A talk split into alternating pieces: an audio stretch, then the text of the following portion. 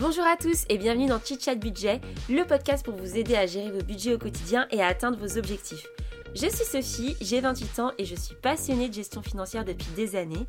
J'avais envie de créer un podcast où on pouvait parler d'argent de manière franche, sans chichi et sans pression. Donc je vous invite à vous installer tranquillement, boire votre petit thé et votre petit café et c'est parti pour un tout nouvel épisode. Salut tout le monde, j'espère que vous allez bien. Bienvenue dans ce nouvel épisode de Chit Chat Budget. Aujourd'hui, je voulais partager avec vous euh, mes intimes convictions et pourquoi j'économise 50% de mon salaire tous les mois. Alors, il y a du pourquoi, il y a du comment, mais il y a aussi une grande explication sur le mouvement Fire et, et pourquoi c'est quelque chose qui, qui m'intéresse. Et je me suis dit, bah, ce serait bien de partager un petit peu avec vous les chiffres, de quoi on parle, euh, qu'est-ce que ça veut dire Fire, euh, tout ça, tout ça. Donc, je vous ai préparé un petit épisode. J'ai mes notes juste là. Et, euh, et j'ai envie de vous dire, bah, c'est parti. Du coup, euh, le mouvement FIRE, donc euh, F-I-R-E, c'est un acronyme qui veut dire Financial Independence Retire Early. Désolée pour mon accent en anglais. En gros, en français, ça veut dire indépendance financière et retraite précoce.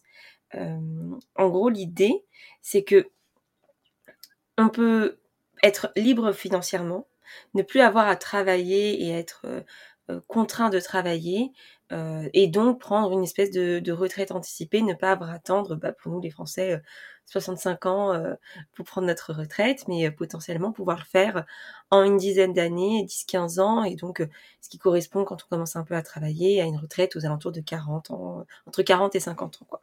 Ce qui est important, c'est de se dire, voilà, c'est l'idée de prendre sa retraite avant l'âge attendu, mais euh, moi, ce que j'ai derrière tout ça, c'est pas forcément de ne pas travailler. Euh, c'est surtout ne pas avoir à compter sur l'État. On dit tout le temps euh, attention les retraites, vous aurez pas de retraite, etc. Moi, j'ai pas envie de me dire j'aurai une retraite, j'aurai pas de retraite. J'ai juste envie de me dire est-ce que j'ai préparé mon avenir et est-ce que moi je pourrais être libre financièrement plus tard et ne pas avoir à travailler pour pour cette retraite en fait ce sera un bon complément, mais, euh, mais j'ai envie de pouvoir bah, prendre la liberté plus tôt. Hein, concrètement, euh, ça me fait pas du tout rêver. j'ai 28 ans aujourd'hui, ça me fait pas du tout rêver de travailler jusqu'à 65 ans. Mais c'est surtout, et ça je compte le préciser, ce que n'est pas le mouvement Fire, ça ne veut pas dire arrêter de travailler. C'est surtout d'avoir le choix en fait, d'avoir le choix et, et potentiellement de lancer, euh, je sais pas, votre business euh, qui rapporterait pas 4000 euros par mois, mais, euh, mais pouvoir le faire parce que c'est ce qui vous passionne et, euh, que vous avez bien placé votre argent, euh, économisé durement. Donc, donc c'est plutôt dans cette perspective que je me trouve. Moi, je me verrais bien monter mon entreprise, ne pas avoir une pression énorme du résultat financier que je dois faire, me le faire vraiment avec passion et, compter sur mes investissements pour pouvoir me faire vivre. Il y a un blogueur assez connu qui a beaucoup contribué au mouvement Fire. Je me demande même si enfin il l'a beaucoup mis en avant aux États-Unis. Il y a son blog qui est traduit en français, euh, qui s'appelle Monsieur Moni Moustache, et il dit souvent euh, que le mouvement Fire signifie quitter, euh, enfin quitter tout travail dont on ne, qu'on ne ferait pas gratuitement. Donc voilà, en gros, vous êtes capable de, de quitter un travail que vous ne pas, enfin que vous ne feriez pas gratuitement. Je me répète un petit peu, hein. mais voilà, vous avez compris mon délire, c'est que si aujourd'hui dans votre travail vous n'êtes pas prêt à le faire gratuit, c'est qu'au fond vous êtes un petit peu aliéné à le faire quoi. Donc euh, donc l'idée c'est de pouvoir être un peu plus libre de ce travail salariat et de décider ce que vous voulez faire dans votre vie euh, sans cette contrainte euh, financière forte. Ce que n'est pas le mouvement Fire également, ça ne veut pas dire qu'on fait de grands sacrifices. En gros, il faut rester raisonnable. Évidemment, on économise de l'argent tous les mois et je rentrerai dans les détails après sur les grands principes mais ça veut pas dire qu'on ne fait rien de notre vie, qu'on sort plus. Moi, j'avais vu des reportages sur le sujet. Où on suivait un, un gars, euh, je crois qu'il était infirmier, et du coup, il était revenu vivre chez ses parents pour, pour économiser le loyer. Euh, il, il sortait jamais, il n'amenait jamais sa meuf au resto. Enfin, vraiment, il était dans un truc euh, un peu hardcore, quoi. Et euh, ça veut pas forcément dire ça. C'est en fonction de chacun, vous adaptez. Moi, je suis pas du tout dans un truc hardcore. Je pars en vacances, je m'achète quand même des choses. Enfin voilà, il n'y a pas de. Je suis pas dans un mouvement euh, extrémiste euh, de je ne dépense plus rien, ultra minimaliste. Mais je suis plus dans, j'oriente mes dépenses dans les choses qui comptent vraiment pour moi et les choses qui comptent un peu moins, bah je limite. Et, euh, et, au final, je vis très bien ma vie, je me sens pas du tout frustrée au quotidien. J'en parle souvent avec des amis et, eux ils me disent non mais moi je pourrais pas me priver, etc. Mais en fait, je me prive pas du tout. J'ai un très bon niveau de vie. C'est juste que je vais moins aller vers la facilité en fait. Je me prive pas au quotidien et ça je pense que c'est assez important sinon on n'arrive pas à tenir ses objectifs. Donc le but c'est d'éliminer certaines dépenses qui euh, seraient superflues et qui vous apporteraient pas forcément euh, beaucoup de, bonheur et de vous concentrer sur ce qui vous fait kiffer dans la vie. Moi, j'adore voyager. Bon, là, avec Covid, c'était un peu compliqué, mais, mais voilà, cet été, je me fais plaisir, je voyage, je fais plein de petits week-ends, je mets mon argent dans les choses qui comptent pour moi. Donc, euh, c'est vrai que mes potes, à chaque fois, ils sont là. Moi, je pourrais pas, j'ai pas envie de me priver dans la vie et tout. Mais c'est surtout que quand on commence à travailler et quand on commence à bien gagner sa vie aussi, on a tendance à augmenter son niveau de vie.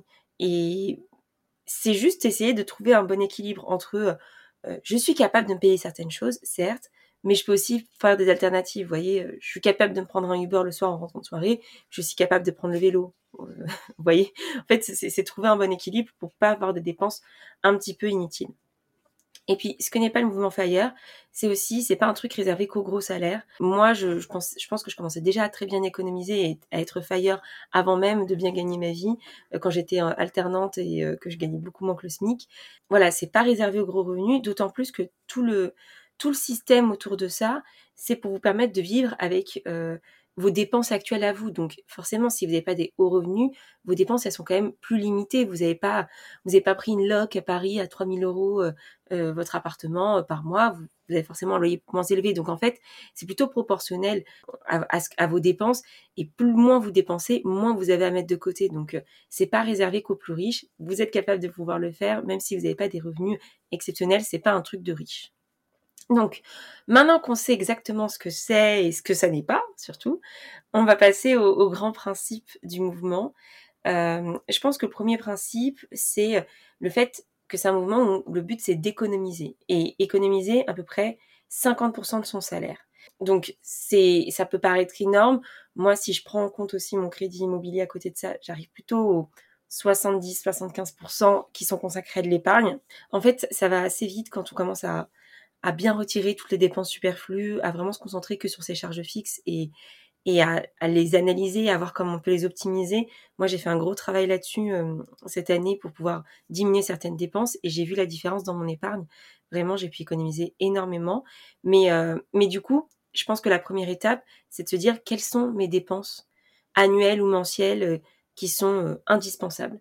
Et en fait, ça va vous permettre d'après de faire, de faire votre calcul pour savoir combien il va falloir économiser pour arriver au mouvement euh, FIRE et ne plus avoir à travailler ou, en tout cas être dépendant d'un travail salarié. Donc si on prend mon exemple, euh, moi si je, je, regarde mes charges fixes entre mon crédit IMO, mes charges, etc., on est deux dans mon foyer. Euh, et si je compte potentiellement un enfant futur, je pense, et ça peut en étonner beaucoup, hein, j'habite à Paris, etc., mais je, pense qu'avec 2500 euros par mois, euh, je serai large, en fait. À, à 3, je pense que je serai large parce que j'ai pas des dépenses énormes, et pourtant je voyage quand même beaucoup, mais, mes charges fixes sont assez faibles. Donc voilà, si je, considère ces 2500 euros par mois, euh, et sans compter qu'après euh, mon crédit IMO, ben, un jour je l'aurai remboursé et, et j'aurai plus à avoir cette charge de crédit, donc j'aurai aussi cette somme qui est consacré dans mon épargne qui ne sera plus utilisé. Mais euh, si je calcule euh, ces, ce revenu mensuel et que je divise, je le multiplie par 12, j'arrive à 30 000 euros net dans ma poche que je dois avoir. Voilà. Ça, ça, ma première base, c'est se dire, bon, vous avez besoin de quoi pour vivre par mois? Vous multipliez ça par 12, donc c'est votre objectif annuel. Donc il faut que mes revenus passifs que je génère de mes investissements me donnent, en quelque sorte, 30 000 euros annuels par an. Enfin, 30 000 euros par Donc maintenant qu'on sait ça, une des règles de calcul qui est utilisée dans le mouvement Fire, c'est qu'il faut multiplier cette somme par 25. Et ça va vous permettre de savoir quelle somme il faut amasser pour euh, vraiment générer ces revenus-là. Et cette somme, moi, si je fais 30 000 fois 25, on arrive à 750 000 euros. Donc, il faudrait que j'ai 750 000 euros dans mon patrimoine de foyer euh, qui me génère un revenu de 30 000 euros. Là, c'est là que je vais vous parler de la fameuse règle des 4%. C'est là, je vous parle de certaines règles. C'est pas immuable, évidemment. Ça dépend de votre situation. Ça dépend. La vie change aussi. Hein.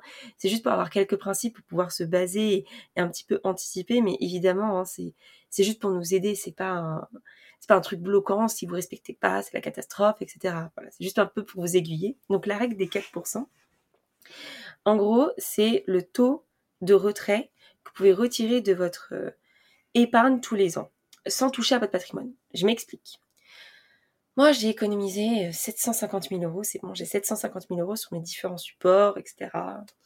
Et en fait, si je ne prends que 4% de cette somme, ce sera mes 30 000 euros, donc ce dont j'ai besoin euh, annuellement pour vivre. Et en fait, comme tous les ans, ça va me régénérer 30 000 euros, bah, je ne vais pas toucher à mon patrimoine de base, je ne vais pas piocher dans mes économies, je vais juste piocher dans ce que me rapporte annuellement en, intérêt mes investissements. Et en fait, ça permet, avec ça, ça permet de ne pas toucher à votre patrimoine et de continuer à faire fructifier votre épargne. Donc, le but, en tout cas, c'est d'atteindre la somme pour que la règle des 4% vous permette bah, de vivre avec euh, votre revenu annuel nécessaire. Et donc, à partir du moment-là, on peut essayer de faire des calculs. Euh, si vous allez sur le blog de Monsieur Moni Moustache, il y a un Excel qui peut vous aider là-dessus, où vous mettez ce que vous gagnez, euh, la somme que vous épargnez tous les ans, le taux moyen des investissements auxquels vous avez souscrit. Et ça vous permet à peu près d'imaginer le, le nombre d'années qu'il vous faut pour arriver à votre somme objectif. Et pour mon cas, actuellement, c'est 15 ans. Donc, mon objectif aujourd'hui, c'est de réduire cette, cette durée à 10 ans, enfin 12 ans, 10 ans, euh, pour pouvoir prendre ma retraite euh, d'ici mes 40 ans. Mais, euh, mais c'est vrai que c'est un, objectif ambitieux. Il va falloir vraiment que je m'investisse à faire des investissements. Redondance. Mais, mais c'est vrai que c'est intéressant parce que euh, ça, ça, nous met tout de suite dans une stratégie. Moi, j'ai besoin de savoir où je vais et pas juste me dire, bon, j'économise tous les ans, euh, qu'est-ce que ça me fait? Mais, euh, mais vraiment me dire, bon, bah, du coup, si tu veux te mettre en marche et si tu veux que ça fonctionne, voilà, là, sur le papier, c'est à peu près 15 ans, tu as 15 ans devant toi pour y arriver. Donc, ça veut dire quand même, si, si dans 15 ans, j'aurai, quel âge? J'aurai 43 ans, ce serait quand même très bien, hein, je serais très contente de plus avoir à travailler à, mes 43 ans. Mais vous voyez ce que je veux dire, c'est-à-dire que moi, j'ai vraiment envie de profiter de, ma future vie de famille, de, de, pouvoir développer mes passions, etc. Et plus tôt je le ferai, plus tôt je serai heureux, je pense. Donc, euh, donc c'est un avantage. Et, euh, et c'est vrai que ça permet en tout cas d'avoir une vision. Donc, je vous conseille de remplir cet Excel. Après, vous pouvez aussi faire le calcul vous-même. Hein. Mais là, ça prend en compte euh, vos pourcentages d'investissement. C'est plutôt bien fait. Donc, donc c'est assez sympa. Et, et c'est vrai que bah, pour pouvoir investir et du coup faire jouer les intérêts composés, je vous expliquerai ce que c'est, hein, les intérêts composés, etc. En fait, le but, c'est pas juste de mettre de l'argent de côté tous les mois et de le mettre sur votre livret ou sur un compte bancaire et, c'est tout. Il faut forcément investir cet argent parce que c'est cet argent qui va fructifier, qui va vous permettre de vite arriver à votre, objectif. Moi, c'est sûr qu'en 15 ans, tous les ans, j'arriverai pas à économiser 750 000 euros. Enfin, ce que je veux dire, j'arriverai pas à atteindre 750 000 euros si je me base que sur mon épargne. Non, évidemment que c'est mes investissements qui vont générer ces revenus. Et mes investissements, je vais faire jouer tout ce qui est intérêt composé. Les intérêts composés, pour ceux qui ne savent pas, euh, je vais vous donner un exemple simple. La première année, vous mettez 100 euros euh, dans un produit d'investissement qui vous rapporte 10%. Je prends des chiffres ronds faciles pour que tout le monde comprenne. Donc la première année, à la fin de l'année, vous avez gagné 10 euros. D'accord? Vous n'allez pas y toucher. Vous allez les laisser dans euh, ce que vous avez investi. Donc vous avez, vous n'avez plus 100 euros, mais vous avez 110 euros. L'année d'après, ça fait encore 10%.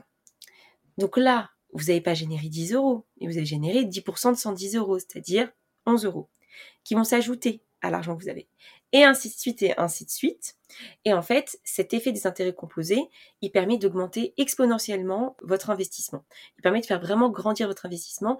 C'est très clair quand on fait des calculs et que on compare, bah, si par exemple j'avais mis 100 euh, euros tous les ans et euh, si j'avais fait jouer les intérêts composés, en fait, euh, ça part vraiment beaucoup, beaucoup plus vite et beaucoup plus loin. Donc, c'est un vrai outil qu'il faut utiliser en investissement, en réinvestissement, en réinvestissant systématiquement ce qu'on gagne. Alors, il y a plusieurs méthodes. Hein. Moi, je, par exemple, en bourse, je suis que sur des ETF capitalisants qui le font automatiquement. Mais, euh, mais voilà, c'est plutôt quand vous avez des gains euh, en SCPI aussi, par exemple. Moi, dès que j'ai des gains de SCPI, ils sont automatiquement réinvestis. J'ai pas besoin de l'argent maintenant, j'en aurai besoin plus tard. Donc ça, ça fait fructifier mon épargne automatiquement et ça la fait grossir et, et du coup, bah, c'est plutôt intéressant. Donc, euh, donc c'est comme ça que, que je fais ma stratégie. Évidemment, il faut se diversifier, mais avant d'investir, et ça j'en ai parlé plusieurs fois et je le répète, je pense que c'est épisode 6 ou 5, je ne sais plus, sur l'épargne de précaution. très important de se constituer une épargne de précaution pour pouvoir faire ça et investir librement. J'en parlais avec une amie aujourd'hui et c'est vrai que c'est difficile de se lancer dans l'investissement parce qu'on peut avoir peur, on peut ne pas passer le cap en fait de d'investir. Euh, on se renseigne énormément, euh, où est-ce que je passe mon argent et au final on le fait jamais. Et pour moi l'épargne de précaution c'est vraiment le rempart à ça parce que ça permet de se sécuriser, de se dire bon bah ok j'ai quelques milliers d'euros, j'ai six mois d'épargne devant moi, euh, six mois si j'ai un coup dur je peux tout de suite piocher dedans. Elle est accessible, elle est, liquide et, et, du coup bah moi je me dis bah maintenant je peux investir le reste, tout le surplus je l'investis Évidemment, hein, si je perds cet argent, j'aurai le seum. Hein. on est d'accord, hein. on n'aime pas perdre de l'argent. Mais en tout cas, je me retrouverai pas dans une situation économique compliquée. Donc c'est pour ça vraiment, l'épargne de précaution, ça paraît débile, mais il faut vraiment s'y tenir et le faire. Et une fois que c'est fait, après, vous êtes libéré, vous pouvez investir, vous pouvez tenter des choses. Si vous avez envie d'investir dans la crypto, vous pouvez essayer, vous pouvez mettre un petit billet, mais en tout cas, vous avez moins cette pression de, je sais pas, si ma voiture à casse de main, qu'est-ce que je fais? J'ai pas la thune. Vous voyez ce que je veux dire? Il faut vraiment, pour moi, c'est un outil pour se sécuriser et pour se faciliter la vie. Donc, on crée son épargne de précaution. Ensuite, on investit dans différents supports. Alors, il y a le crédit IMO, hein, évidemment. Hein, ça, c'est un énorme levier qui vous permet de générer des revenus, sur de l'argent que vous ne possédez pas encore. Moi, j'ai décidé d'être propriétaire de ma résidence principale et donc d'être ma propre locataire en quelque sorte. Mais euh, si vous investissez dans le locatif, ça peut être très intéressant et ça peut vous générer des revenus passifs. Euh, vous pouvez aussi euh, bah, effectivement euh, dans des SCPI, dans du crowdfunding. vous pouvez aussi investir en bourse à travers le PEA, par exemple, qui vous donne des avantages fiscaux si vous restez longtemps via l'assurance vie. Je ferai des épisodes très précis hein, sur chacun de ces supports où on essaiera de, savoir un petit peu tout, tout ce qui s'y passe et, d'avoir toutes les informations. Mais, mais voilà, le but, c'est vraiment de se diversifier, d'aller sur différents supports. moi, par exemple, j'ai plutôt un profil, je pense, euh, j'aime prendre des risques, mais pas non plus trop. Donc, ça me va très bien d'aller sur des supports avec des rendements à, à 5%, à 6%, et pas forcément être sur des trucs 10, euh, 15%, même si en bourse, pour l'instant, ça se passe plutôt bien. Mais, euh, mais voilà, déterminez aussi votre profil, quelle est votre aversion au risque, si vous êtes plutôt tranquille ou si vous avez envie de mettre les mains dans le cambouis, hein, par exemple de l'investissement locatif. Ça demande quand même un petit peu d'engagement, contrairement à de la SCPI qui est totalement gérée. Vous voyez ce que je veux dire? Donc force, vous aurez moins de rendement, mais si vous, vous n'avez pas du tout envie de vous prendre la tête, vous pouvez aussi passer par des choses qui sont en gestion pilotée. Évidemment, il y a plus de frais, mais voilà, en fonction de vos personnalités, il faut décider quelle stratégie d'investissement vous aurez. Donc, moi, si j'avais des conseils à donner euh, dans ce mouvement, euh, c'est qu'il faut beaucoup de discipline, je pense, euh, et de détermination. C'est-à-dire que voilà, moi, je sais où je vais, comme je disais tout à l'heure. Et, donc, c'est devenu un jeu pour moi. Euh, je suis déçue quand j'atteins pas mes objectifs euh, d'épargne. Je me dis, bon, bah, ok, c'est dommage. Je, je, je, je, fais pas en sorte de me donner les moyens de mes ambitions. Et en fait, je sais que c'est lié à des choses qui ne sont pas nécessaires. Quand, quand je craque et que je commande 4 Uber Eats dans la semaine, bah, j'aurais pu ne pas le faire. Un ou deux, ça m'aurait suffi. J'aurais été très heureuse et le reste du temps, je me serais fait à manger à la maison. Vous voyez ce que je veux dire? Quand je parle vraiment de dépenses inutiles, c'est pas des dépenses qui vous, qui rendent malheureux. Enfin, il faut que vous vous concentrez votre argent sur ce qui vous procure du plaisir. Et ça, je suis totalement d'accord. Moi, ce qui me procure du plaisir, c'est de passer du temps avec mes amis, d'aller au resto et d'aller euh, voyager. Commander à Uber Eats chez moi, c'est moins, je paye ça autant qu'un resto avec des potes, sauf que bah, je suis que je suis chez moi toute seule, quoi. Donc, vous voyez, il faut mettre le curseur là où il faut. Je vous dis pas qu'il faut vivre dans l'austérité. Il y en a qui sont vraiment hardcore. Et tant mieux pour eux s'ils arrivent à faire ça. Moi, c'est pas du tout ça. Je suis une très bonne vivante et j'ai besoin de m'éclater, de m'amuser et, de sortir. Mais voilà, je me mets des limites. Je me dis, bon, bah là, cette semaine, j'ai déjà trop de verres prévus. On va faire une pause. On va te proposer la semaine d'après. Histoire d'équilibrer un petit peu tout ça et équilibrer un peu mon budget et les moments de plaisir. Quand on fait une semaine où on sort tout le temps, au bout d'un moment on est fatigué et du coup on sort plus. Enfin voilà, c'est un peu, c'est pas forcément le plus idéal. Donc, euh, c'est ce que j'avais à dire là-dessus. Discipline, détermination, vous savez où vous allez, vous savez quels sont vos objectifs, mais vous n'oubliez pas de vivre l'instant présent, c'est important. Euh, ne pas avoir peur d'investir, c'est mon deuxième conseil. Euh, comme je disais, parfois on perd beaucoup de temps. Enfin, c'est pas du temps perdu, on se forme, vous voyez, mais je trouve, enfin moi j'ai eu un moment, un laps de temps où j'étais là, mais est-ce que vraiment j'ai passé le cap? Est-ce que je vais vraiment ouvrir mon PEA Et là je l'ai fait et maintenant je suis trop contente de l'avoir fait. Vous voyez ce que je veux dire? Faut, faut réussir à passer à l'action. Et comme je disais, l'épargne de précaution c'est un moyen de passer à l'action parce que j'ai moins peur aujourd'hui de, perdre l'argent que j'ai investi. Évidemment, hein, euh, les marchés financiers, ça évolue. Euh, je sais pas dans 15 ans où est-ce que ça en sera. Peut-être qu'on aura une énorme crise et, et que j'arriverai pas à atteindre mon mouvement fire à ce moment-là. Mais au moins, j'aurais essayé. C'est pas de l'argent que j'aurais utilisé dans le moment actuel. Il ne me sert à rien. Donc, euh, autant qu'il soit euh, en train de fructifier plutôt que sur mon livret A qui me rapporte rien du tout. Et je pense que aussi, quelque chose qui m'a beaucoup aidé, mais ça c'est en fonction de personnalité, c'est l'aspect un peu moins consumériste de ce mouvement. L'idée, c'est aussi de moins dépenser, d'acheter beaucoup moins de vêtements. Par exemple, moi, avant, j'étais vraiment, une, je pense, une accro au shopping et euh, j'ai drastiquement réduit mes dépenses, ce qui a fait euh, en sorte que j'ai beaucoup économisé. Mais c'est aussi, voilà, une conscience un peu écologique sur le fait d'acheter des vêtements de meilleure qualité, euh, plus éco-responsables, etc. J'en achèterai moins, mais de, mais qui sont mieux conçus. Euh, j'ai arrêté la fast fashion. Enfin voilà, c'est ce genre de choses qui qui correspondent plus du tout à mes valeurs aujourd'hui. Et c'est pas grave hein, si pour vous vous adorez. Hein, je, je suis pas du tout dans le jugement, mais et voilà, moi ça m'a aidé aussi à avancer dans mes convictions, à ne plus avoir 50 euh, shampoings différents euh, pour mes cheveux, mais me concentrer sur des choses un peu plus naturelles qui me coûteront aussi moins cher sur le, le temps. voilà, j'ai un peu changé aussi ma consommation je fais un peu plus les courses chez moi pour pouvoir bah, moins dépenser, mais aussi être plus en accord avec mes convictions. Donc c'est vrai que l'aspect euh, moins consumériste, il me plaît beaucoup. Aujourd'hui, euh, si je devrais faire le bilan de mon petit parcours Fire, je pense, euh, qui date de 2-3 ans, hein, je, vais le commencer à partir du moment où j'ai pu faire des économies. c'est pas si difficile. En vrai, non, moi je le vois plutôt comme un jeu et c'est plus facile. Après, dans mon couple, on est assez en accord tous les deux là-dessus. Donc, euh, mon copain aime bien le, concept d'arrêter de travailler euh, dans quelques années. Donc, euh, c'est pas compliqué. C'est vrai que parfois, dans le couple, quand l'un veut faire ça et que l'autre est pas du tout là-dedans, il veut s'amuser, prendre, boire des restos, boire, prendre des verres, bah, ça peut être frustrant. Donc, il faut réussir à trouver un bon compromis. Aujourd'hui, je suis plutôt contente de mon patrimoine.